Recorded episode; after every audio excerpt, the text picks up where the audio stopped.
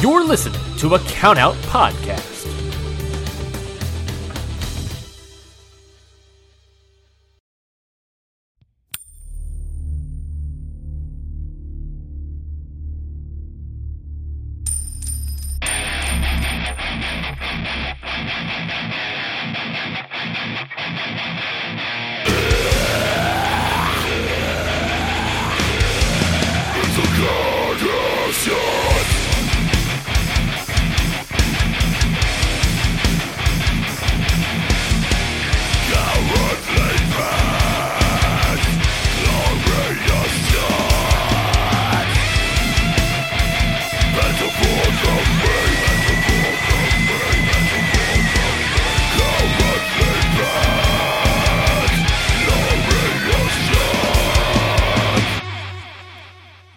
Is up, Okada Shorts listeners? It's your bad friend Rafe Houston here to drop you a special bonus episode, hot and fresh out the kitchen over at Faces and Feels Pro Wrestling Podcast. That's right, it's my interview with the one and only ultimate weapon, the United Empire's Aaron Henare, straight into your feed, spoon fed, just dropped in there to your auto subscribe. If you like that convenience, if you enjoy the interview and you want more tasty interviews, just drop straight into your feed. You can head over to Faces and Feels. Uh, you can just find that on social media at Faces Feels Cast. You can hit up linktr.ee slash Faces Feels Cast. That'll show you everything you need to like know. That'll show you where to subscribe. That'll show you where to like. You can even donate if you really want to and you want to pat your boy on the head for all his hard work. Over 139 episodes full of interviews, coverage, chats with friends, and even the original G wandering that drove me to madness. With that said, I want to thank Aaron Henare for his time. Make sure you hit a follow on him. You can find him online at Henare NZ. And make sure you tune into this year's G1 Climax 33 and watch the man himself make an absolutely huge splash. I cannot wait. It cranks up this weekend, and I am more than ready. So until then, it's crowns up, and the interview is going to start right now. What it is, what's up, and welcome everyone to Faces and Feels. I am your host, Rafe Houston, and today I am joined by a very special guest. Straight out of New Japan Pro Wrestling, it is the one and only the United Empire's ultimate weapon. It is Aaron Henare. What's up, my dude? A weapon indeed. Kia ora, kia ora. How's it going, bro? I am so good, man. It's lovely to see your face again. Uh, it feels like just the other day we were having a nice walk with a coffee along, along the, that river, and now here we are, virtual. I think it was the other day. It, it literally it was like three weeks ago, but it feels like way too long away. I wish I was back in Japan, man. I had an amazing holiday, and it was sweet catching up with you, dude. Yeah, man, we've had a lot of uh, the Aussie fans come over quite a bit, and even just like show to show, you could look out when we do our entrances. entrances. Throughout mm-hmm. COVID, you could look out only see Japanese faces, but now you see the the Aussies and the Americans. I think there was uh, Israelis last week. Yeah, right, right. Flag.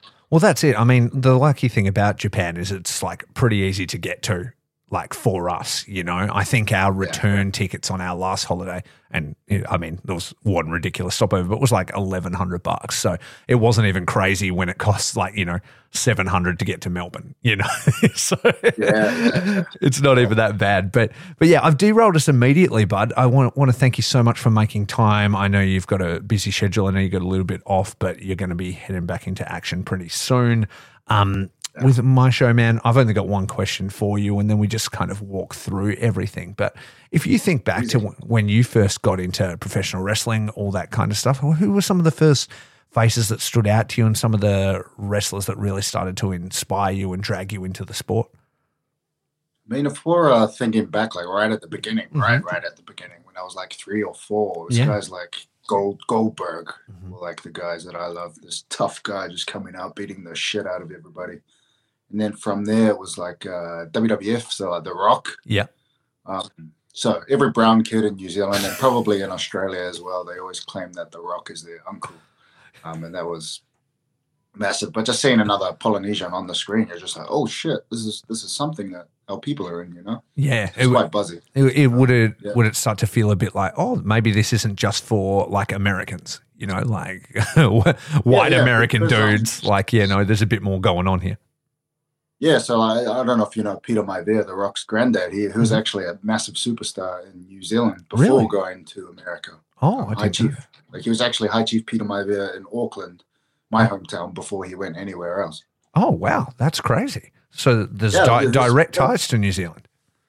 The Rock, um, when he was a kid, grew up in uh, Auckland, my hometown. So that's a lot what people don't understand. Really? I think he's just from Miami, but like I think he was born in Miami or Hawaii, yeah. but his family live in like Samoa and New Zealand.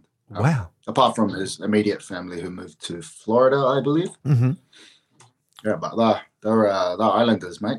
Wow. I, I, didn't even realize that. Um, I saw on the news the other day, and we, we'll get, get back on track briefly, but I saw Jason Momoa was recently uh, filming in New Zealand for, I think, the Fast movies and stuff. And he made a statement on the news. He was like, I am going to move to this country. He was like, I feel like this is where I'm meant to be. He's like, I feel like I lived here in past lives. He's Past like, life. I've Oh, well, never, he said that I- straight up. This whole week, I've been talking to people about this uh, this matter, this subject. Um, Yeah. Hawaiians, Uh-huh. Maori of New Zealand, Uh-huh. Tahitians, and Samoans were all the same people. So, but back in the day, we were all the same people. We just all uh, traveled around and went to all these different islands. So, Mm-hmm. genetically, we're a lot uh, similar to Hawaiians Mhm. and Samoans, Tahitians, and New Zealand Maori. Yeah. And then you got the Rapa Nui out east in um, Easter Island, is what you guys call it. Yeah, you were Yeah, like been- when when we were talking. hobby. this- Yeah, that's what we, we were talking about, and I found it fascinating when you were telling me some of the history. And I mean, Australians are pretty ignorant anyway, and they never really cover anything in school. But you were you were actually teaching me so much stuff when we were chatting about like Maori culture and how far back it goes, and like how charted and remembered everything was. It was was fascinating to me. Yeah, yeah, it's all that oral tradition. So Yeah. uh, the um, the Hawaiians have their oral tradition, Samoans have theirs, Tahitians have theirs, we have ours, Mm-hmm. and then at a certain point, they all converge into the same sort of people. They all they all talk about the same people. There's songs in Hawaii and songs in New Zealand about the exact same people. Yeah, absolutely. So that's why he, yeah, everybody. He was actually welcomed. Uh, I think it would have been about March by the whole Maori population in New Zealand. They're like, "Welcome home, cuz." yeah. And then he was like, "Oh well, yeah, well, yeah, I am home." Yeah. That's that's amazing, eh? That's so cool. I was saying to my wife, I wish I was uh, rich, famous enough, and maybe had enough ancestry and stuff to be welcome to another country, so I could leave here, just like to Japan. Like, hey, I'm worth something. Let me in full time because I would love to live there. Kiwis, Kiwis are generally welcoming people anyway. We're Yeah. quite chill. Yeah, I've I've been to I went to New Zealand once. I um was on tour with my band and we went there for geez nearly a month and it was amazing, man. We absolutely loved it. You know, top island to bottom island, just you know small club shows and things like that. It was really cool. Yeah, I think it, those small, like intimate uh, venues and stuff is Sure. where most of the magic happens in New Zealand. Yeah, Apart yeah, from rugby, rugby, rugby's all big stadium. yeah. I, didn't get to see any sport when we were there. We are on a bit of a thing, but I, I would love to see how passionate you know the, the the New Zealand crowds get over rugby because that's everything yeah, it's there. a goddamn religion in New Zealand. It's exactly. not a sport; it's a religion. Are you able to keep up with it while in Japan? Um, the rugby's pretty pretty big here, actually. Um, like there's tons, like half the uh, Japanese national team are either Samoan, Tongan, or just Maori Kiwi. You know. Yeah. So it's they were they play it on TV here all the time, so it's, Yeah. it's pretty easy to keep keep uh, track of. Oh, that's pretty cool. Yeah. Is that how Fale came to be there? than, Oh, sorry. Is that how that? Fale came to be there? Yeah, yeah. He um so he came from straight from high school to Mm-hmm. university rugby and straight from unity yeah, university to pro. So he went straight to pro pro. He was like straight in there and I think he uh, he played rugby for the first 15 in his high school, Mhm. then the top team at uni and then straight to a team called Fukuoka Sanix Blues. Yeah, wow. So, yeah, And then and the then top, top pro teams. and then he was like handpicked, right? They, I guess, the wrestling saw him and and were like, "Would you want to do this?" Yeah. So, I don't know if you know what a number 8 is, but they're the juggernaut of the team. Okay. Um, they saw him play number eight for Fukuoka Sanix Blues, and they just wanted him to uh, come straight straight to pro wrestling. But I think he needed to get his visa sorted. Right. Um, so he needed to find a sponsor to do the do the trial, and Mm-hmm. then I think he uh, so in the in the tryout you do like your squats and your push ups and everything. He's obviously like five times bigger than everybody else in the tryout, but he's still doing Wow. still doing the same stuff that everybody else was doing. And Yeah. at the end, you're asked to do an appeal, Mhm. something that you can appeal with. And then he said, "Okay, someone stand over there with a with a bag, Uh-huh. and I'll tackle you." So this is giant six foot four Tongan guy from La Baja running at you for a tackle. Good luck. some, some unlucky young lion. They're like, yeah, just go hold that real quick. Yeah, yeah. yeah. So that's that's how he got picked up. Yeah. Yeah, amazing. Well, we'll we'll get to your story because I I know that um your story's pretty interesting, and I know you were the last foreigner essentially accepted into the the dojo. So let's rewind back a little bit. You know, you talk about your memories when you're a kid and you first started seeing them. So, did you have a lot of those kind of shows on TV in New Zealand? Because like growing up in Australia, I didn't. Like I I had to find them in VHS, you know, in Blockbuster Video and stuff like that. Did you did you have access to it on TV? It, it would have been quite similar. We had uh, maybe Channel Five. You guys call it. You, you guys would have had Channel Five as well back in the day. Maybe Um, I, I lived in a country town, so I was a bit more limited in what I had. I had like two channels, I had I- ABC and GWN, and that was it. I remember when the third channel came; that was a big deal. Ah, okay, yeah. So we, we originally had those two channels, Channel Two, Channel 4 Mhm. which had um, uh, one had WCW and one had WWF. Oh So wow! one, one was playing uh, reruns of Nitro, and the other one was playing reruns of Raw Mhm. from like months earlier. So that was the first one, and then Channel Five, Sky TV came out, Mhm. and that was when Raw and SmackDown started. So that would have been like 2003, 4, 5 is when it started blowing up in New Zealand Yeah, And they came around 2006 2007 is when wwe came and um it was when i went to they, they did a big show at western springs stadium and it, i think batista was in the main event mvp was there as well wow. um yeah it was buzzing and i actually i brought like the cheapest ticket in the whole thing Yeah. uh skipped skipped past the security skipped past another security and skipped past another security to front row so i just like yeah And you just found an empty seat and jumped in it. Yeah, and then as I did that, the match finished. Um, and then Batista walked around, came up to my corner, and hugged me. So I was like, "Oh shit, this is my guy." So he's one Oh. of the reasons I like doing power moves. Is because of because of him. That's so cool. And how old were you then when you did this? Uh, what? It would have been about 12, 13, I think. Wow. That that's crazy. The balls on you, eh? And then to, then to be essentially stolen somebody else's experience is pretty funny. Well, no, no, nobody was sitting in that seat, so technically I wasn't. Technically, it was a ghost. seat. Exactly right. Well, there, there you go. That is awesome. I uh, was Yeah. once hugged by Hiroshi Tanahashi in Sydney, so that was pretty amazing. I think I was the last hug before uh, COVID. It was a New, New South, University of New South yeah, Wales one. yeah, in the round in the Oh, yeah, roundhouse. sure. You were on that show as well, actually. Uh, that, Ishi- Ishi. yeah, yeah, exactly. Yeah, it was you versus Ishii. Yeah, absolutely. That was sick. yeah. Um, so then from there, from being a fan and you know you've you've snuck front row and stuff, and you're you're liking wrestling, how do you even begin to like train in that? Because because it must it must feel pretty far away, and I know that you said you've said in previous interviews and stuff you sort of grew up and it was a bit rough and stuff like that. How do you find those resources, or or how do you even start? there was a uh, a club in um, Auckland called uh, Dilworth Wrestling Club, Mhm. Dilworth Grizzlies, Grizzly Bears. Yeah. Um, and they did uh, like freestyle Greco-Roman and submission wrestling. Oh, okay.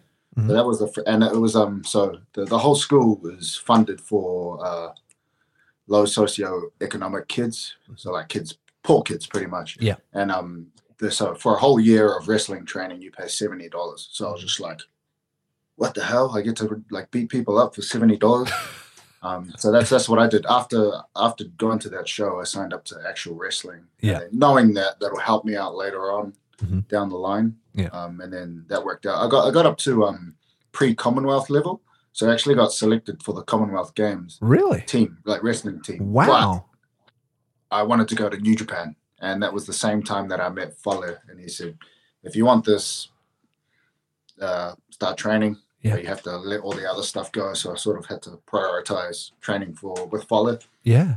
How did you meet it worked out in the end. So uh, originally he was training with Mark Hunt for his um his fight camp. So I think it was either Bigfoot Silva or Cain Velasquez, one of them. Whatever was in early 2014. hmm Um, so he was training up for that, and I was going to the same gym as them. And then knowing that I was going to the same gym as them, I started going to the gym at 5 a.m. when the gym opened, just to see what time they they they came in. So I was there like 5 a.m. every day, like on the bikes. Yeah. And then Fale noticed me there, um, and he he had come to a, a few independent shows that I was on before that, and he's like, "Hey, you're that kid from that show," and then he invited me to come train, and then I impressed him in the training, so I said, uh, "Come come train with me some more, and I'll train you up to go to Japan." Wow. And that was just like I remember the one day decision he like took me to lunch and coffee and stuff, and he was like, "Look, if you if you want this, you have to set your goals and you have to follow through." So I was like, "Yep, that day, yep, let's do this." Yeah, that's And now here amazing. we are. And so you were you obviously knew who he was, knew what meeting him would mean, and you you essentially put a plan in place to to meet him Yeah. and hopefully get to work with him. It wasn't sort of a like I'm going to do this and then I'm going to do this. Yeah. For in our culture, it's like if we follow the the big brother, the older guy, then we could get to where they go get to. Like follow his that's What I example. like about him. Yeah. hmm he's still like um, and it's very Japanese as well. The same uh like junior, Senpai. senior, senpai, kohai sort of thing. Mhm. The same. Um, but he's he's he's always been pretty good with like uh brown kids, Māori and Pacific kids, because he knows what it's like coming up, being the only brown guy around. So. It's Sure. pretty good. So te- technically, I was the first guy from Fale Dojo to come to Japan. Yeah, because like you were, I guess, his student before there was a Fale dojo, right? Like you were already Yeah, training yeah, with. yeah. So during that time, I used to help him out. So like, I couldn't afford to pay him for training all the time. So Mm-hmm. he was like, "Look, just help me set up all of these seminars, and I'll let you train for free." Wow. And then I like, set up quite a few seminars around uh, Auckland for him, and then that was my training there. So like helping That's him amazing. out, we both win. He wins and I win. You know. Oh, that's so cool, man. Uh, It's really, um, I guess, rare in this world and, and, and really special when you hear about guys like that who have made it successful and have achieved this thing, but then reach back down, you know what I mean? And bring other Yeah, people yeah. back up with them. And in that Lions Raw documentary he did, like about his dojo, you could see how much he cared and how hard he works. And then to hear that that, you know, continues all the way back to really the start is pretty impressive, I think, and a, a big uh, Yeah, word yeah. to his character, right? I mean, there's, there's there's definitely guys that have like made it through that system. There was me, and then after me, it was a Hikuleo. Oh, was yes. actually there. And uh, even before me, he was the one that got Jay White into New Japan. Wow. Um, though Jay, Jay White didn't train through New Japan, but he impressed Fale enough when Fale was doing a tour of the UK. Uh-huh. Um, and then Fale vouched for him in New Japan, and then they brought him straight away.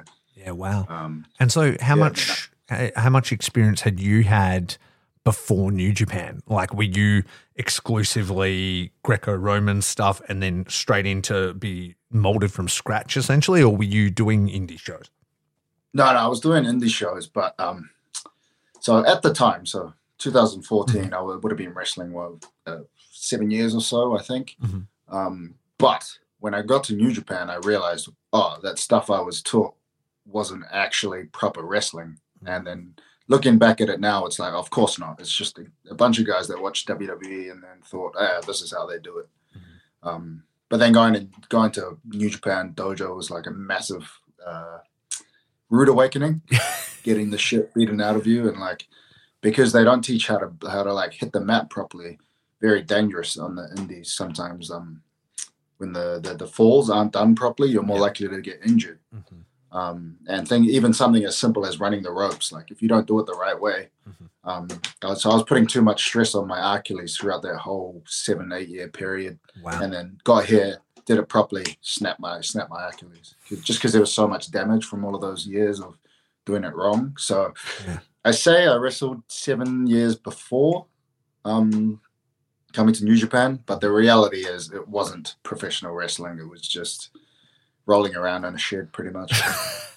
That's Yeah. not a dog on anyone. Yeah. They, they were doing their best with what they Yeah. thought they knew. And I mean, you're you're talking about a, a being entered into a system that's world renowned to produce some of the, if not the best wrestlers in the world. You know, so Yeah. the, yeah. the, the, that's the difference between people doing their best and, and like this established time honored system. You know, so Yeah, it, yeah. it was a huge wake up call for you. Then once you you hit the ground in yeah. Japan.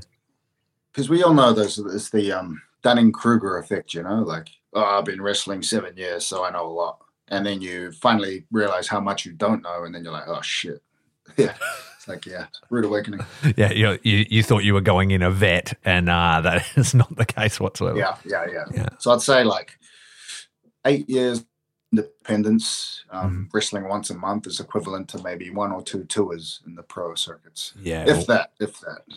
Te- tell me about this independent time. Uh, did you did you have a fun working name and, and gimmick I should know about, or were, were you just Uh, just Aaron? or- I had a few. So, like, um, when I first debuted, was uh, a match just before Sandman at Armageddon. I don't know if you guys have Armageddon expos. Mm, Um, Not sure. They they're like a big Comic Con, like Comic Con type of. It. I think you, yours is called Supernova. oh yeah, it's Supernova. Yeah, yeah, absolutely. Yeah, something like that. Mm-hmm. Um, but so this is when uh, shuffling was the thing. What shuffling? Yeah, shuff- what papers? Shuffleboard. Melbourne Melbourne Shuffle. Oh yeah, I, I know I know what you're talking about. Yeah, Yeah, so where people so- are doing so like the is when I song was- would play and people would do. Yeah, yeah, okay. Yeah. man. So uh, yeah, that was my guy, my original guy, because I, I I would do that at like school and stuff. Like it was like the cool guys thing to do at school. Yeah. So I just brought that into wrestling. Um, A class was the name. Yeah. Uh, play on words. Uh, Yeah. you can't see that. Nobody needs to know. This is a family show. yeah, but uh, after that, I uh, that's when I started doing uh, MMA as well. So I changed uh, the whole shtick to sort of kind, kind of like what I'm doing now, but more like MMA based. Yeah. I was at the same time as doing the wrestling stuff. I was doing MMA and jiu-jitsu and kickboxing and Muay Thai and stuff like that. So that's when the whole I started falling in love with the whole fight game part of it. yeah. Um, so that would have been about. I was real young when I debuted, like 15, because I faked my age. I told them I was 18 because I haven't grown much since I was 15. So Right. So you were always kind of tall for your I, age. I, I grew tall real quick and then stopped. just stayed stationary from there on out.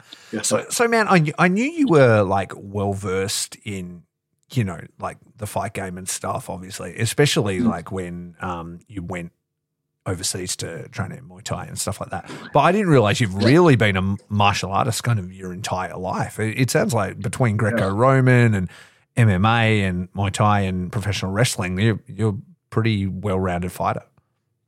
Yeah, well, um, there's uh, all the guys in the UFC, all the Kiwi guys now, uh, Shane Young, Izzy Adesanya, um, Kai Fare, uh, guys like Kai and Shane. We were we used to wrestle together when we were younger. Yeah, well. Um, since we were uh, uh, when was it? Man, Shane would have been like nine when he when we started doing wrestling together. Um, and then Kai Fighter were in the uh, Auckland team for a bit in 2014, uh, 13, sorry. Yeah. Um, and then I stopped training with those guys in MMA around uh, 2014. The, the same time I uh, started training with Fale is when I stopped training with the other guys because uh, you have to, you can't like do Greco and pro wrestling and MMA all like No. all in one week. You know, if you're doing it at a high level, you have to focus on one. So I chose pro wrestling with Fale, and now I'm here. Yeah. But then I- I've still always loved like fighting. I love Muay Thai. Any chance I go to Thailand and just train. Um, I, I just uh, the multi martial arts as well. Even before wrestling, I used to do multi martial arts like weaponry and Yeah. all the the philosophical spiritual side is amazing to me. That's so cool. Talk a little bit more later about your passion for everything to do with Maori history, um, because I'm I'm really interested to to hear about all that because I know it's a big part of your future and present and everything that you're working towards. Rewinding back to like landing in Japan though, how was that? I mean, I mean, you said it was like coming in on the first day when you'd been wrestling for eight years, but how was the culture shock as well? Like you're you're essentially picked up and you're dropped in like you're now about to live in this dojo and get the shit beat out of you and try and become this thing that you know exist. Was that uh, was that pretty eye opening for you? Like the way I, I love Japan, but it is a very different way of life, you know. And you're you're this young guy who wants to do this thing, but you're on the other side of the world suddenly. Yeah. Um. So it wasn't compared to a lot of the other foreigners, it wasn't so much of a culture shock because mm-hmm. um, I say it all the time. Our culture, Maori culture, Pacific Island cultures, a lot closer to Japanese culture than most other cultures. I mean, we're all Pacific Island nations, you know, mm-hmm. so mm-hmm. we're bound to have some similarities. But the, the language was probably the hardest thing. Mm-hmm. Um, uh, to be honest, my, my the biggest culture shock for me was all the American guys. you're, so, you're suddenly there with other foreigners who don't know what's going on, and you're like, you're like, it's probably easier if I was just here on my own. just like the like, you, you don't you you don't speak back to your the elders. You do what you're told. You stay humble. That's sort of the island way. Mm-hmm. But that's not the American way. Right. American way. Were they struggling opposite. with that? So, yeah. So no, I think I, it wouldn't have been an American thing. Maybe more just the person. But mm-hmm. Cody Hall was there. Yeah. Um, uh, Juice Robinson. Uh, I, how he is in, on the camera is how he is in person. So yeah, right. over the top. Me coming from New Zealand, where we're quite like laid back and chill, seeing this guy, I was like, "What the hell? People like this exist." Um, yeah, but apart from the uh, like yelling at seven a.m., so when you wake up as a dojo boy, before you do all the cooking and cleaning, you have to yell, "Oh, it's got some of this." Yeah, like thank like thank you for giving me the opportunity. Sure. Any any senpai you see, so Liger lives at the dojo. Yeah. If you don't wake up and yell at him, thank you for your work. Yeah. He, he'll beat the shit out of you. like literally just choke you out in the building or just train like it's time to do a thousand squats right now i mean yeah that yeah the squats that's so like they try and make you give up they yeah. try and make you squat sure. until you want to give up they try and make you do the the cleaning every day for a whole week, yeah. um, just to make you give up. Because it's how much do you want it? Do you want to be a wrestler as much as you want to? You don't want to do all of this work. Yeah. Um, there's a new Netflix series I just started watching, uh-huh. uh, Sanctuary. Ah, I've um, seen that, the sumo one, right? Yeah, yeah. So that's a good like, eye, a little sneak peek at what it's like to live a dojo life. Sure, absolutely, because it, it is that it's it's servitude, right? Like you're you're in yeah, there. Yeah, you there's chores to be done. You're like certain things need to be completed. All the training needs to be done, and your free time is a little bit limited. Yeah. Yeah, so I think seeing the Australian guys come, they probably struggled the most uh-huh. with it because they're so like Aussies are so chill, you know. Yes, with everything, like they're probably more chill than Kiwis when it comes to like work and stuff. But uh-huh those little things are what the Japanese senpais see and be and they're like, oh, this guy doesn't want it. If you're not like openly like switched on aggressively, yeah, mm-hmm.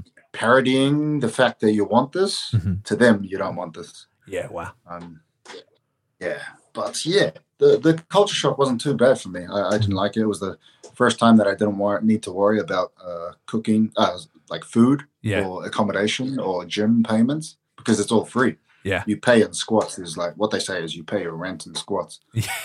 uh, so yeah, it was it was a uh, good trade off for me. I'll, I'll, give you a thousand squats and you give me this free life. Yeah, you're good like you're like suits me down to the ground. And I mean, I guess you you did already come from a background where you had trained in martial arts, so you already understood discipline, I guess. Like it's not like yeah. though you worked on the indies, it's not like you were only trained in indie wrestling, which is quite a bit more casual or whatever, you know. Like you had you had well, that structure.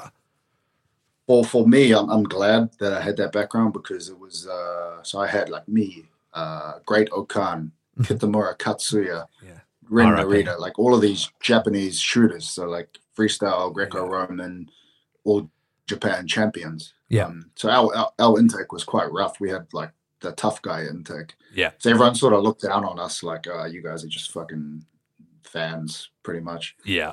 But no, we, we were like the, the, killer intake, with the exception of Shota Umino, uh-huh. um, who was a baseball boy. The rest of us were actual like killers. Shooters. Yeah, yeah, exactly. And then there was like the indie guys and stuff like that. But I was going to say, like, you know, because um, O-Khan is was like a Greco-Roman type wrestler as well, right? Like, yeah, yeah, it was a Japan 120. Uh, So yeah, he was freestyle. Uh, Kitamura was 125 or 130, whichever the Greco one was. So Oko was freestyle. Kitamura was Greco. Narita was uh, 85 kilo freestyle Japan champion, and I was uh, New Zealand Greco freestyle and submission 85 champion. Wow. this is yeah. a murderer's row right there, isn't it? But this, yeah, um, Fale told me before I got here, mm. uh, just about all of that wrestling and MMA stuff. Just, just keep it quiet. So, like, as in, like, don't let everybody know. Yeah because then they'll they'll they'll under underjudge you and think you're nobody. And then but, but the boys found out quite quick. Yeah, yeah, yeah. So it's that kind of thing where if you come in with this rep or whatever, then they want to test you and stuff. Where yeah, uh, yeah, yeah. and if they think you're a nobody, then all you can do is impress them. Like as you as you increase and demonstrate yeah. your skills and and shit like that. That's awesome. Yeah, yeah. And so, uh, one one story I don't tell very often is the first day I met Fale. Um, so he came to one of the trainings, actually, one of those independent wrestling trainings. Sure. The one day we were focusing on, I was I was teaching people mat wrestling, freestyle mm-hmm. wrestling, mm-hmm. and then him coming from the New Japan dojo comes in, hey, can I have a go? And I'm like, yeah, hell yeah, thinking I'll take this guy, forgetting he's 150 kilos. You know? it ain't gonna matter.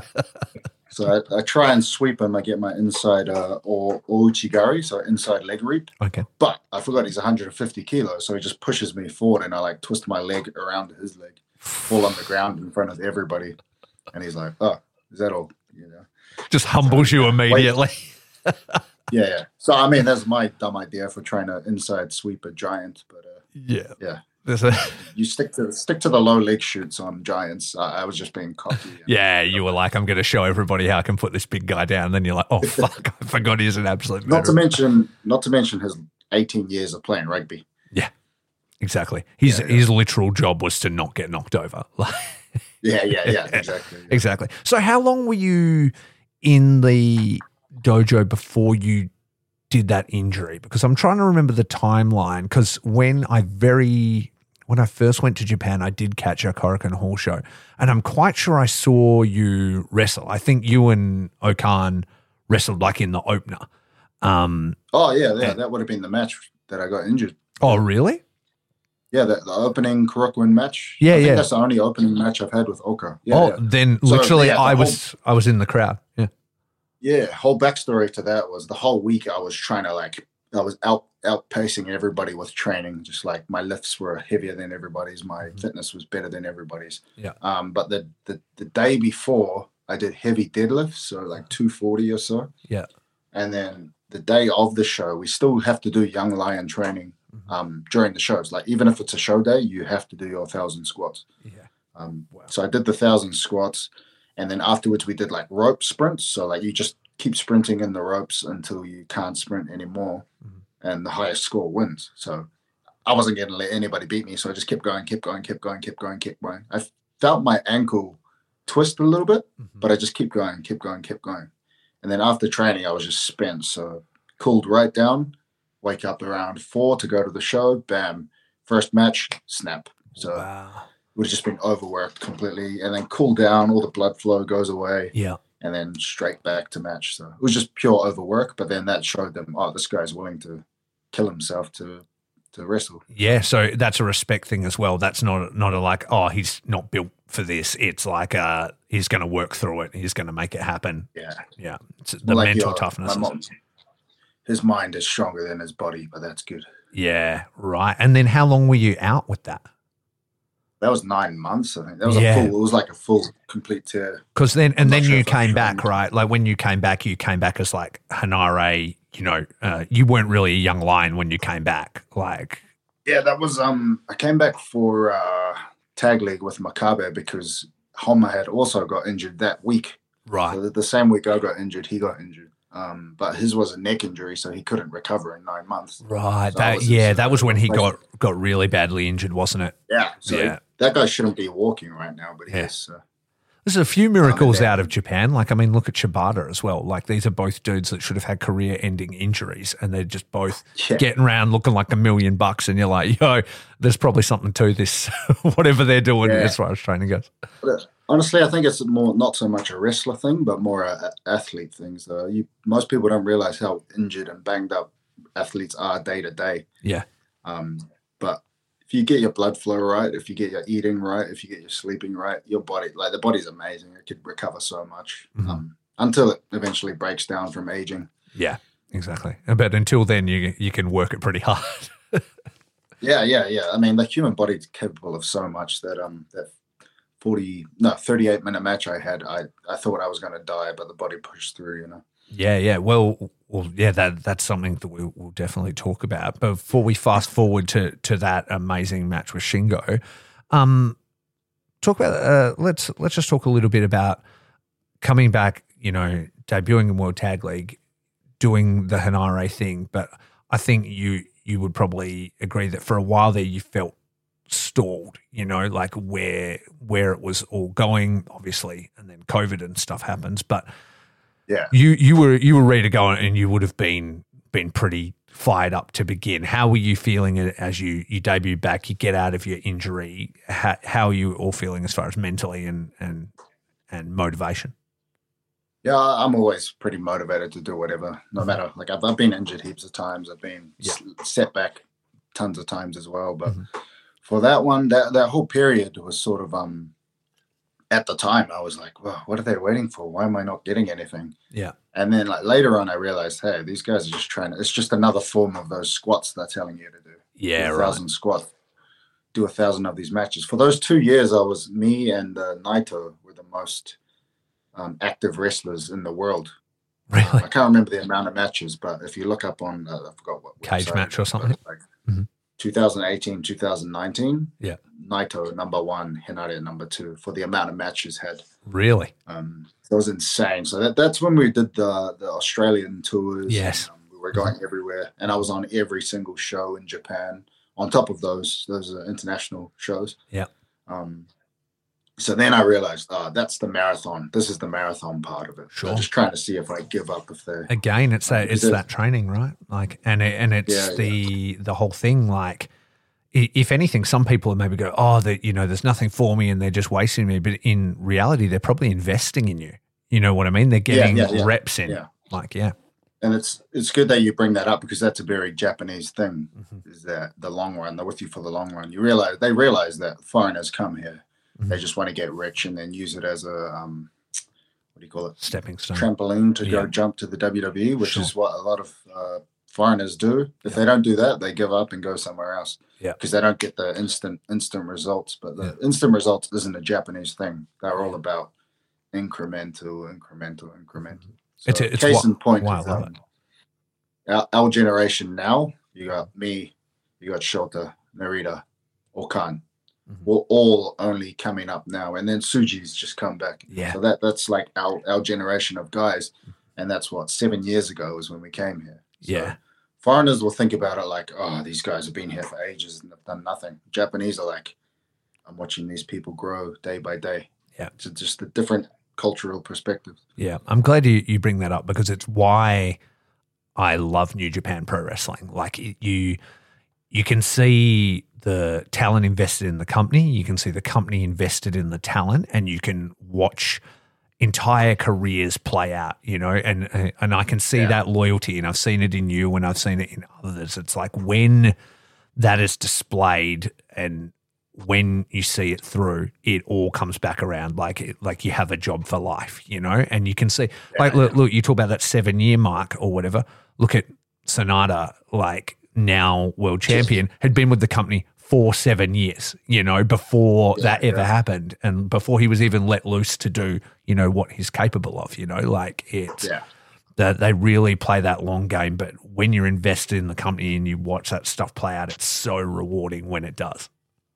Yeah, yeah, it's what a lot of uh, foreign fans don't. Not, I wouldn't, I wouldn't say Australian because you guys are pretty cool. You guys just like to enjoy it. Mm-hmm. But a lot of American fans are like, "Oh, he's boring. He's just doing the same thing." I mean, it's it's because you're not seeing the minute little differences day to day. Yeah. you're not seeing the little change in the costume that this guy's doing. You're not seeing the little changes in the ring that he's one one by one changing his moves. Like Yeah. like me, for instance, adding stepping away from the pro wrestling and adding more Muay Thai and fighting is like being more myself has helped me more than being a pro wrestler. You know. Yeah, sure. When I when I saw um you know, when COVID had locked everything down and I, I had seen that you had gone to Thailand and like you're posting all these fight videos and stuff, my first thought was like, this is who he is. Like everybody could see it, you know, in those videos, how comfortable you were in that. And I'm like, this is what he needs to be. Like, and yeah. when they let him loose and he gets to be that, that will be the next step. And and the United Empire stuff happens. And then once you again went from, you know, he you debut as Aaron Henare, you know, Ultimate Weapon. And then when those, you know, minute changes start to happen, we lead to like the matches that you've had recently, and you're like, now we're yeah. now we're getting somewhere. So, how did United yeah, yeah. Empire happen? Because you, so you obviously COVID's locked Japan down. What was your mindset? I'm going to get out of here. I'm going to go and train and and make the most of this time. I honestly thought um, it'll be a small one month lockdown, yeah. and then everyone everything will be back to normal. Which is why I went to Thailand. I'm like, oh, it's going to be quick, get fit for the New Japan Cup, and then it's me and Ishii in the main event. Yeah, hot. So that was where my mind was at. But little did we know, two years later, and I'm stuck between the two hardest quarantine countries in the world. uh, so yeah, the time in the dojo, easy, easy compared to the quarantines, man. Yeah, because it was more more a challenge to the mind rather than uh, the the the, the squats. You know? Yeah, you're you're like I've done hard physical stuff before. I do it all the time. That's that's what I am. And then when you yeah. when you take that and you're put in those kind of situations, I mean, everybody in the world fi- found it hard, but to be you know yeah. uh, moved away and and like you say stuck in another country again, it's like man, I'm I'm just here. Yeah. Not even that. It was the the hotels, the quarantine hotels that like 99% of people didn't even see or witness or see anything. Yeah. There's being stuck in there. You're allowed outside five to 10 minutes a day. You're sure. not allowed to sweat. You're not allowed to drink water outside your room. You have to get permission to. It was it was just prison. Yeah. And I, understand it was uh, like precaution for nobody knows how bad this virus is. It's yeah. a precautionary measure. Uh-huh. But man, it was it was bad. There were army, there were policemen, there were air force, there were private security all wow. for protecting a room of someone who's hasn't been sick in two years. so, Dude, that's hectic. I, I often joke like here we were obviously in Perth and that's like the most isolated city in the world. So we were barely even touched. There were, you know, limited lockdowns and that did affect people. I worked through the whole thing. I only ever had like essentially kind of a week where it was like I couldn't go to work. And I was like, I enjoyed that taste of that. I fucking could go a little bit more of it because we're talking about my own house. I've got, you know, my TV, I've got the internet, I've got everything. It's really just a holiday. So I never really experienced anything. When you talk about what you're talking about, like not only is that that prison, it's scary too because you don't actually know the health risks and stuff either. So you're just like, I'm yeah, just yeah. kind of here and I can't go anywhere. And when will this end? Yeah, for, for me, it was kind of like um, I used to be very sick growing up. I used to be sick all the time. Really? Um, and then I changed my eating habits and my fitness habits. Yeah. And then all of a sudden, for two whole years, I didn't get sick. Yeah. I was like, wow. So I, I drink like six liters of water a day. I only eat natural food. Yeah. And I, I'm never sick. Yeah. So this whole COVID, I, just having that experience, I was like, hold on a sec. If people just focus on their natural health markers, yeah, it, it'll be more beneficial. But in quarantine, they they woke you up that, that stop you from sleeping. They give you high sugar food. They give you acidic high inflammation food in quarantine. So i'm like hang on knowing knowing that all of this stuff causes people to get sick yeah. that you're and smoking. So the, the one thing that pissed me off the most is that as a fit person i wasn't allowed to go outside and just jog around yeah. for five minutes. Uh-huh. but a smoker was allowed to go outside and smoke and spread their smoke to everybody on in the outside. Makes literally so no sense. Like, it was the, the logical inconsistency that annoyed me more than anything. Just yeah. let me work out, let me drink water. They, they, these they don't sound like too harder things to request. Yeah, yeah, yeah, yeah. Exactly. Yeah, exactly. But, I mean, yeah.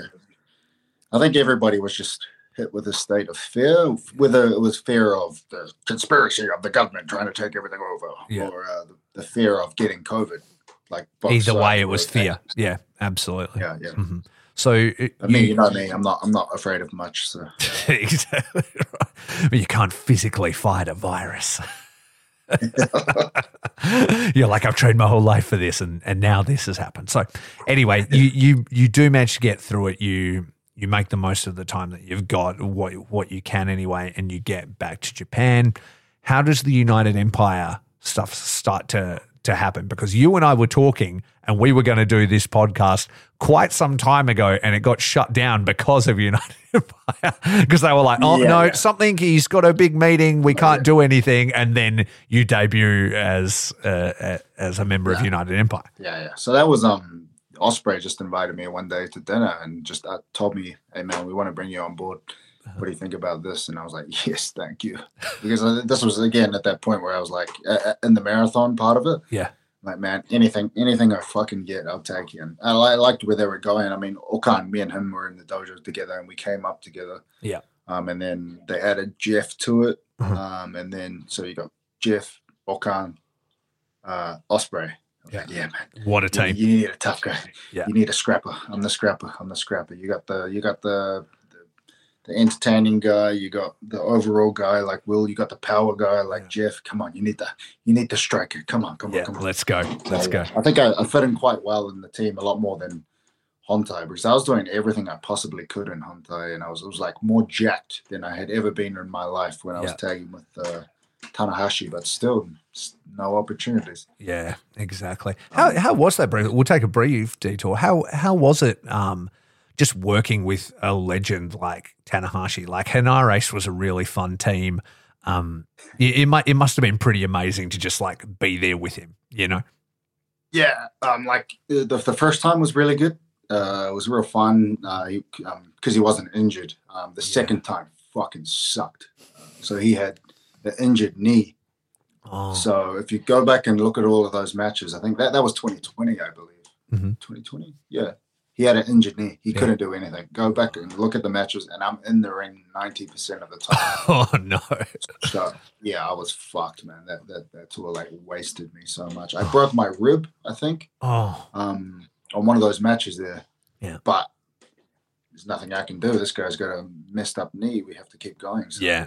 And then yeah, towards the end of the tour, you see me with taped up ribs and stuff. But it was just, rough. just fighting through it It as, as your yeah. team's in pieces. Jesus Christ. Yeah. Yeah. So then I was like, oh fuck, these guys are just using me as Tanahashi's knee pad. That's so brutal. So how do you um so the your Will takes you out, you obviously get on well with him and he he he gives Yeah. you this opportunity. So so what's the sort of thought process that goes into what you what you want to look like, changing the name, adding Aaron back to Henare, like, you know, all those things like are you like I need to completely revamp everything? I need to change. I need to sort of fit with what they're doing. How do you how do you think about that stuff? For me, it was more. I need to be more myself. Uh, the, it was the uh, the company wanted me to be this uh, haka haka haka. Yeah. guy. But that I mean, uh, I respect my culture, but I'm not there to be your your little uh, circus monkey, you know. So that's sort of Well, what it felt like. and there's also Yeah, been some very famous, you know, proud warriors in wrestling who have done that very, very well, and and that they've done it, you know, and so so it's hard Yeah. for you to be yourself when you know when guys like you know Umaga and you know and Yeah. and the head shrinkers and all these guys have already done it to such a level. Yeah, and so it's yeah. In comparison, it's kind of lame, you know. And, Yeah. But in in the West, everybody knows. Oh, don't fuck with Islanders; they'll beat the shit out of you. Yes, Um, in Japan, they still still like they don't really know who we are, yeah, so they don't. There's not really that cultural awareness Mhm. um, at all. They just see a big guy, and Yeah. they, they don't they don't know what culture. You're just a big guy, you know. Yeah. Um, but yeah, for that it was more being myself. I, I want to be more myself. I want to kick the shit out of people. I don't want to. I don't want to appeal to the fans like I used to. yeah, Um, just yeah, being more myself was the main thing. Mm-hmm. Um, dressing how I want. You know. So I remember um, I was wearing like a short, short, short shorts and a t and a short tee, Mhm. like how Kiwis do, Kiwi Yeah. style. Mhm. And Tiger Mask would be like, "What are you doing? Go put some clothes on. You look disgusting." As in like. That's not professional, and I'm just like, "The fuck, you telling me what to wear?" yeah, yeah. The stuff like that was annoying. So I Uh-huh. was when I joined Will, I was just like, "I'm doing whatever I want now." Yeah, exactly. They can't control you. You're a Yeah, bad boy now. yeah, you There you can't go. see it on the video. But but we know he's repping the new Aaron Henare shirt, which is fire, by the way. And I could not find it anywhere in Japan. It was sold out at every oh, store I went to. that's good. Yeah, That's yeah, good exactly. No, it was. It wasn't. Hey, uh, the only one I saw, like, was yours. You know, I couldn't find it anywhere because everybody fucking had it already. Um, That's a good sign for me. it is a good Sorry sign for you. It is a good sign for you. It's a great shirt. People check it out. It's probably restocked by now. Um, so United Empire, obviously, a complete breath of fresh air. The the crew has continued to grow, and oh, I think arguably maybe the number one faction in New Japan right now. How is it working with all those guys? And and Right. as as your your opportunities have developed, uh, like it seems like you're the happiest you've ever been. Yeah, man. Uh, Like you go when you know when you start a new job and you're like, oh, I hope the guys aren't dicks, and there's always that one asshole that you have to work with, and you're just like, oh, Yeah. fuck, I have to work with this guy. Nothing like that in UE. Everybody's fucking cool. right? Yeah. From top to bottom, you go, Will's cool. O-Khan's cool in his own ways. You know, he's a, he's a weird boy, but he's cool. um, and then I'm sort of like the, the the street dude of the team. Like I'm probably from the lowest like socioeconomic area, but I'm like, yo, bro, I'm just chill. I'm like the chill guy of the team. Uh, Jeff's the powerhouse, but he's like the cute guy. Like backstage, he's like the cute guy of the team. Oh, kawaii, Yeah. that, that kind of guy. Um, who was after him? Then you got Akira. Everybody bullies Akira. I, I've never seen it before in my life, but I don't know how he puts up with it, but he does. He's the little there brother of the team, right? TJ is like the I wouldn't say Yoda, but like the the Obi Wan. He's the Obi Wan of the team. He's the, the the vet that just knows it all. But he's he's cool as fuck. He's like we've all got our different niches, eh? and he's real like punk, like Yeah. real cool punk dude. Mm-hmm. Um, he's sort of opened my eyes more to punk. Mhm. Um, who who was after TJ? It was Gideon, I believe. Yeah, Gideon. We haven't seen Gideon in a bit, but he's amazing. he's great, smart guy. Um, crowd reacted to him quite a lot. Uh-huh. Uh, and yeah, yeah, he's, he's he's a super smart, ridiculously smart guy. And then after him, we had uh, Aussie boys, Yeah, Aussie coolest fucking cat, coolest cats in the world. They are the coolest cunts in the world. They're, they're fucking their match at Sakura Genesis, man. They were unbelievable, eh? Yeah, yeah. I was I was ringside for all their crazy matches, man. I was ringside for their uh, Rev Pro match against the Velocities, which was insane. Yeah. Um, I was just there, like uh, super tired from like a freaking twenty hour flight, and I'm just like, whoa, shit, what's going on? Um, and then the, the last guy was Dan Moloney, Dan Moloney. the driller. Yeah, Have you had a a chance to? Badass man. Yeah, yeah. Have you had a chance? Because obviously, like you guys just sort of finished that uh, recent tour, and I know you were saying you were a little bit banged up and you were taking a couple of weeks off, and he's jumped into Best Yeah. of the Super Juniors. Have you had a chance to get to know him at all yet, or did you know him So from Rev Pro show- and stuff? that show I did in Rev Pro, um, I was actually sitting watching every single match, and I watched his match against Gabe. And after the show, I messaged Will. I was like, "Bro, this guy is the best guy that was on the card, next to the Aussie boys. You know, Yeah, this guy's fucking good, man. He's Yeah. good, jacked as hell, Yeah. shredded as hell. Mhm. He's got a good look as well. He's just like he looks like, oh, you don't want to fuck with this guy. Yeah. and he's yeah. I haven't really hung out with him properly, but I know he's like a he's a G, as we say on the street. He's a G. it's an absolute weapon of a of a dude. His matches have been good in Best of the Super Juniors, so I'm looking forward to see. It. Like I think when I consider his opponents and stuff like that, I don't even think we've seen the best from him in this tournament yet. I have a, another podcast called Okada Shorts, all about uh, New Japan that I do with a guy who lives in England uh, named Curtis, and he's a big Rev Pro guy, goes to all the shows, and he was telling me he's like, you need to watch this motherfucker. He's like, he's Yeah. my fucking dude, and I can't wait to to see him in BOSJ.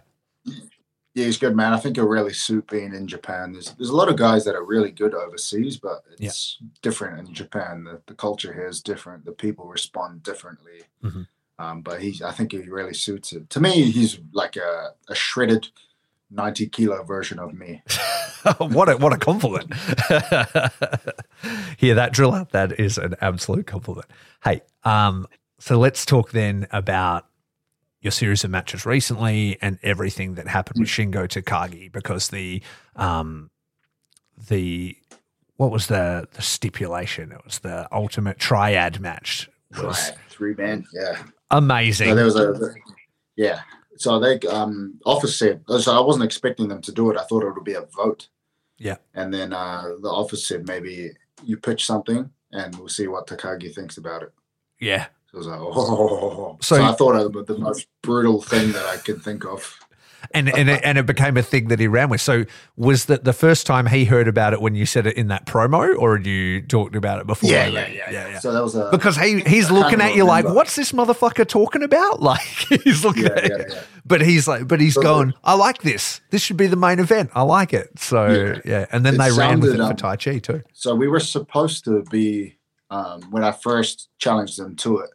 I think it was supposed to be at uh, Sakura Genesis, the main show. Yeah. But then the office was like, "You just challenged him to a no time limit match. We can't give you a match in Sakura."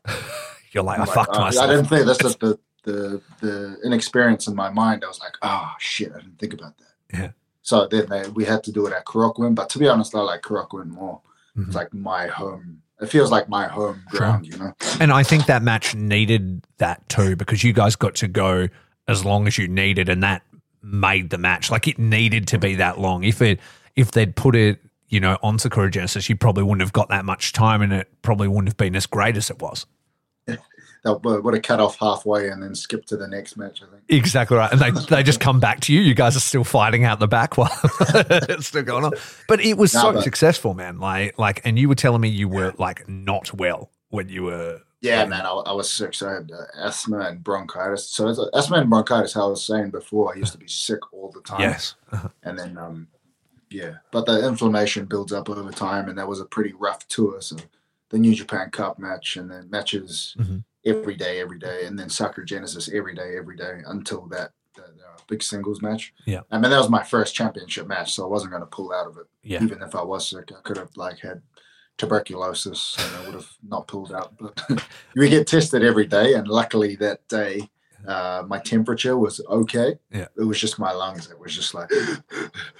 So I was allowed to wrestle, but then I, I went to hospital the next day. Jesus Christ! They gave me uh, they gave me six different uh, medications for it.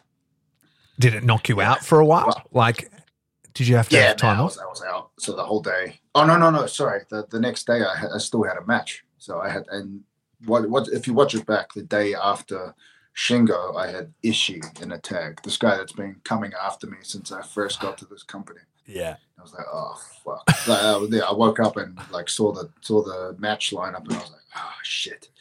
After just getting this like collapsing, physically collapsing in this match with Shingo, my next match is against Ishii. I'm like, oh fuck. Let's go. Just like you see me like just uh, Can't let him know the weakness because he's going to come for you. Apparently, a very stern gentleman is she. yeah, oh, that guy's like the coldest guy ever. But it's not like cold in a disrespectful way. It's like a cold, like a I'll wait till you earn my respect way. He doesn't doesn't talk, doesn't do anything. Yeah. Wow. Very stoic. Yeah. Stoic, the right word. Sure. But Uh, Shingo's great, man. yeah. He's like one of my top five guys in the entire world that I, I think in terms of skill, pro wrestling skill. He's Yeah, he's amazing. top five. Yeah.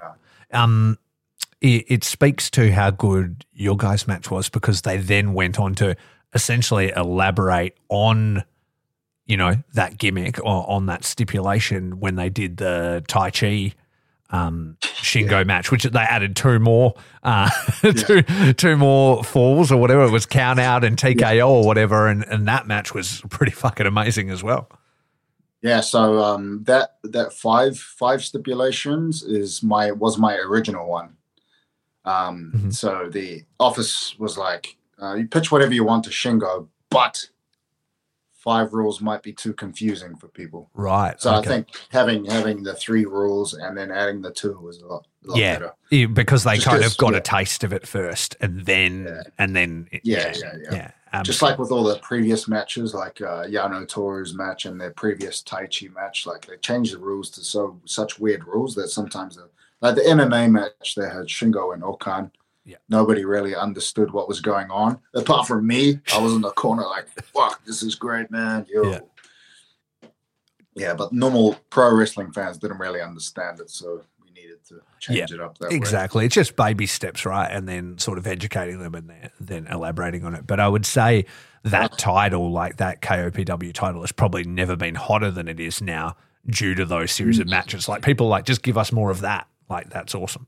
Yeah, yeah, yeah. So, the, but that one is like a trade off. So you don't want to be entering into those kind of matches all the time No, because your be body will just be destroyed. So, like, yeah, Shingo, like, so he had uh, he had me in the cup, and then he had the Sakura Genesis match, and then he went to Australia, and then he came back, and then we went straight into the um, what was the last tour, Don Dontaku tour, Yeah, and he obviously lost. His body couldn't keep up with it, you know.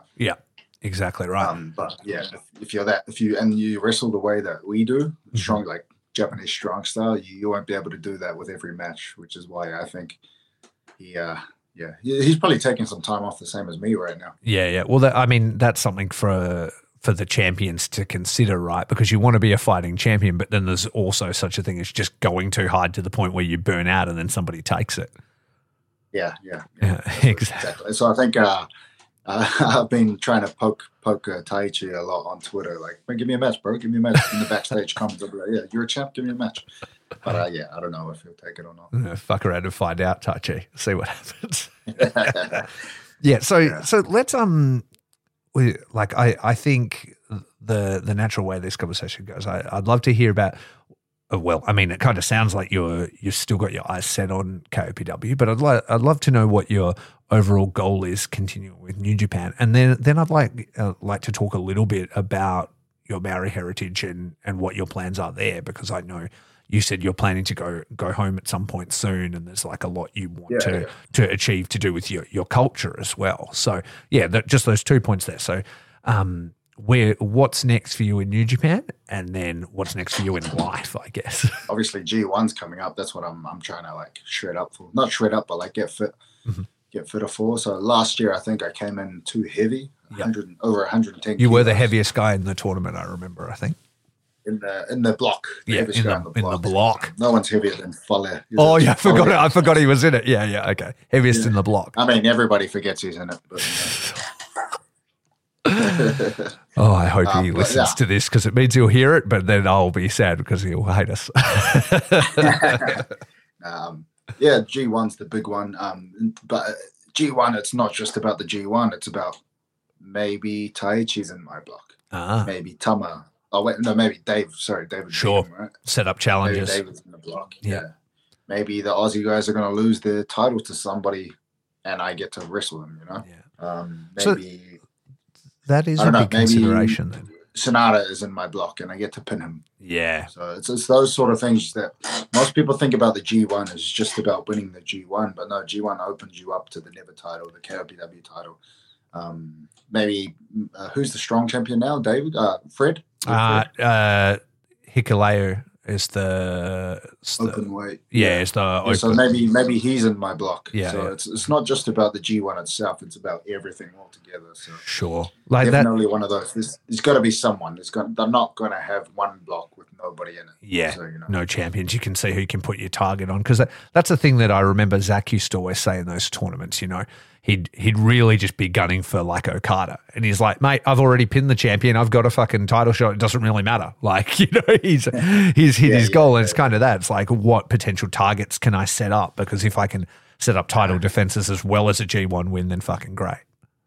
Yeah, exactly. Like people are the G one's so big because you get it at Tokyo Dome, which is like expected to be fifty thousand people next year. Yeah, Um, but to a wrestler, with the difference between and Hall and the Tokyo Dome, they're right next to each other. The energy is just the same. The belt is still the same. So like, exactly. And uh, and hey, if you win, sure, you're you might you're going anyway. might make some more money. Yeah, might yeah. make, might make some more money at Tokyo Dome, but the opportunity is the same. You know. Well, that's it. You pin him in Korakuen like Hall, then you're the defending champion in uh, in Tokyo Dome, right? Hey, that doesn't hurt either. Yeah, yeah, yeah, exactly. Um, but yeah, there's just so many opportunities, not just not just the G1 itself, but then at the same time, everybody's watching the G1. Wrestlers in the WWE are watching the G1, so Yeah, G1's where you, where people take notice. absolutely, absolutely. And I mean, a grueling tournament, but it, it's it's what New Japan's known for. So you got to be ready. Yeah, yeah, man. Like I said, this this com- company's about being a marathon, not a sprint. Yeah, exactly right. Learn your lessons and keep on trucking. Yeah, bro. Hell yeah. And then and then when are you going home? Because uh, when we were talking, you you said you had plans and you wanted to really uh, start to sort of make an make an impact in New Zealand and, and have a have a positive effect and and you're you're learning a lot about your culture. Is that a trip you've got booked soon or? Yeah, next month, uh, June nineteenth. Oh, wow. So I think there's one. There's the uh, Dominion is the the last sort of big tour before we go. Sure. Um, but we've got. I'm actually planning a big show in New Zealand at the moment. Oh, cool. So we've got like massive like social media guests and um, TV, like Maori TV, like uh-huh. the top Indigenous TV in New Zealand's going to be there. We've got radios.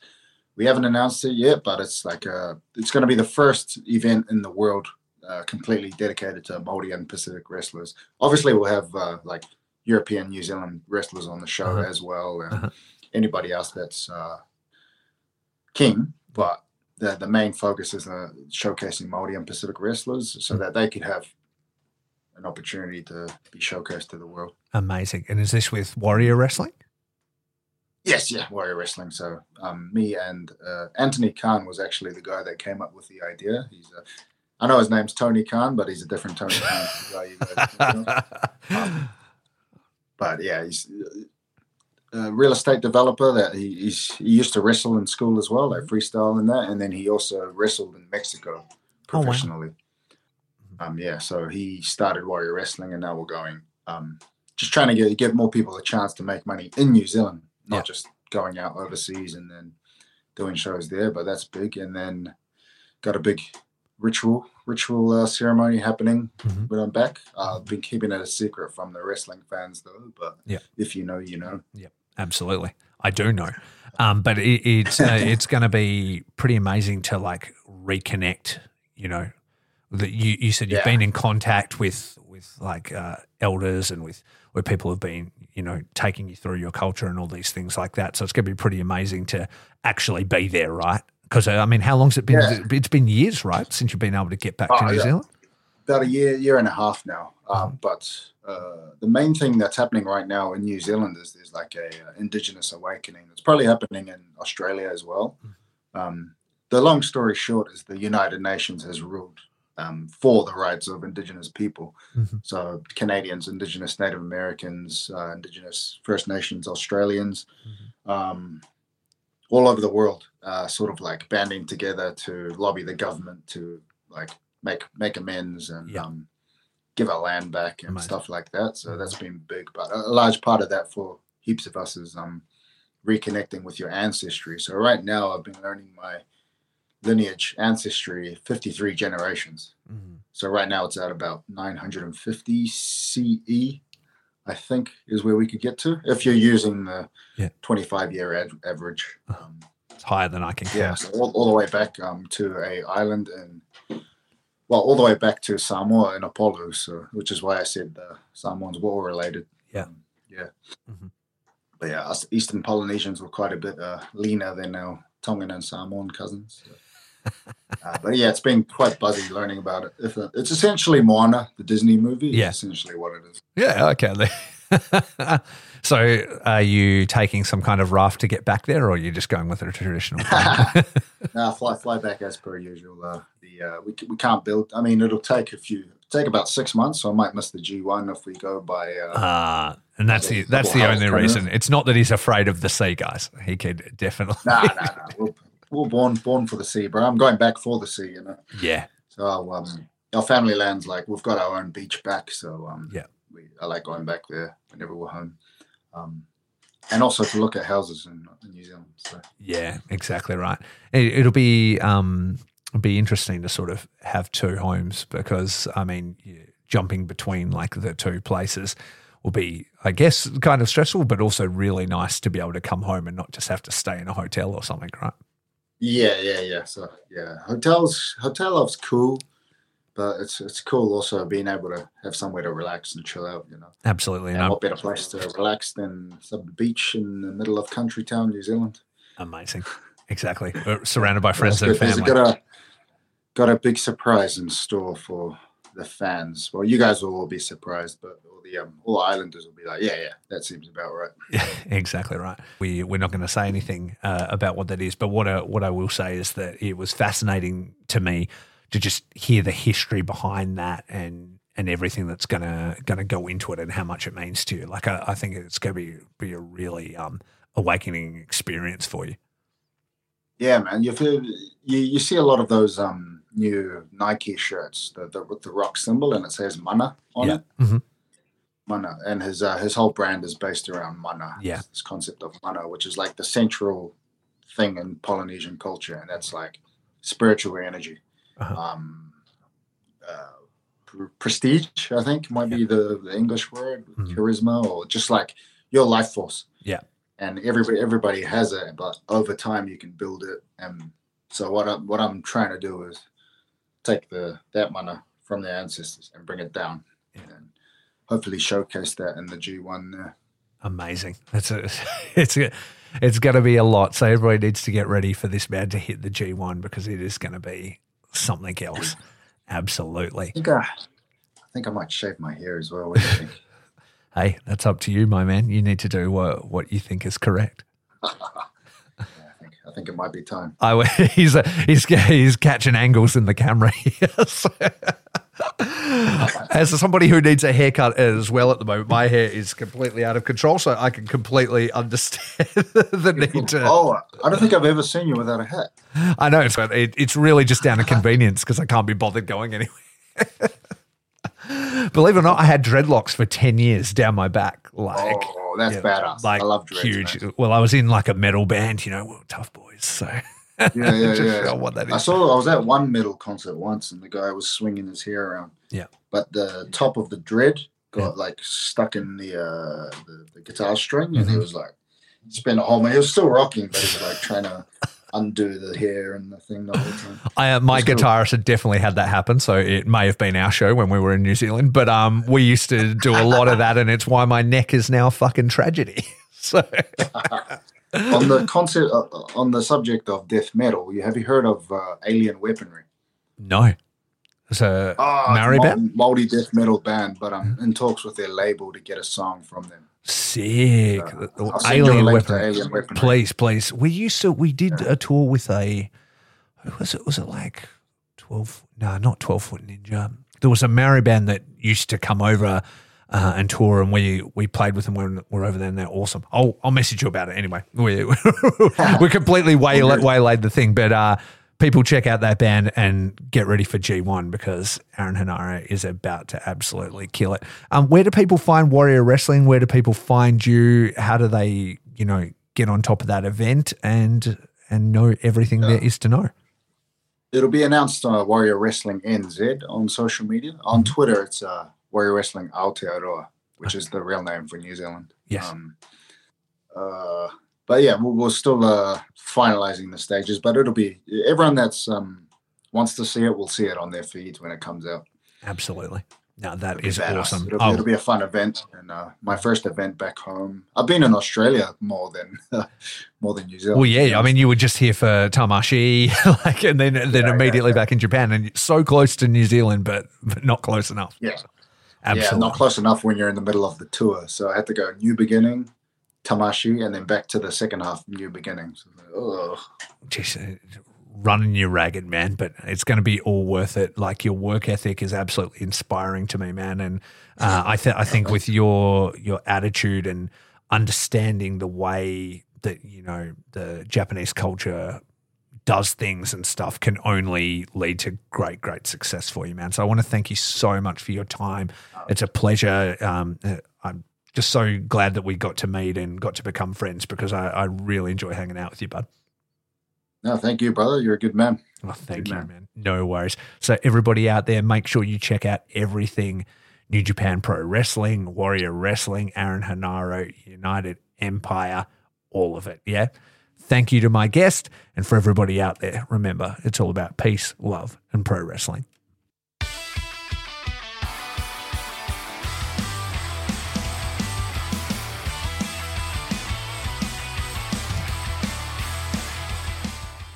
Thanks everyone for listening. Faces and Feels is a DIY project created and edited in house by me, Rafe Houston.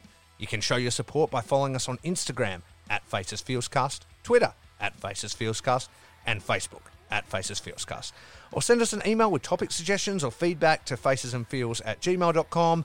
And don't forget to rate and review us on iTunes. Our banger theme is Loose Lips Sink Ships by the Thunder Vipers. Check it out on Spotify. And now hang around for a quick word from some friends of the show. Peace out. My body is a roadmap of pain. DeathmatchWorldwide.com, the official online merchandise store that is only for deathmatch wrestling. Featuring official t-shirts from No Peace Underground, John Wayne Murdoch, Akira, Madman Pondo, Zona 23, Neil Diamond Cutter, G Raver, Shlak, Necro Butcher, and many more. If you are a deathmatch wrestler, promotion, manager, or platform and are interested in joining the web store, send us an email to deathmatchworldwide at yahoo.com. Deathmatchworldwide.com for the violent feud.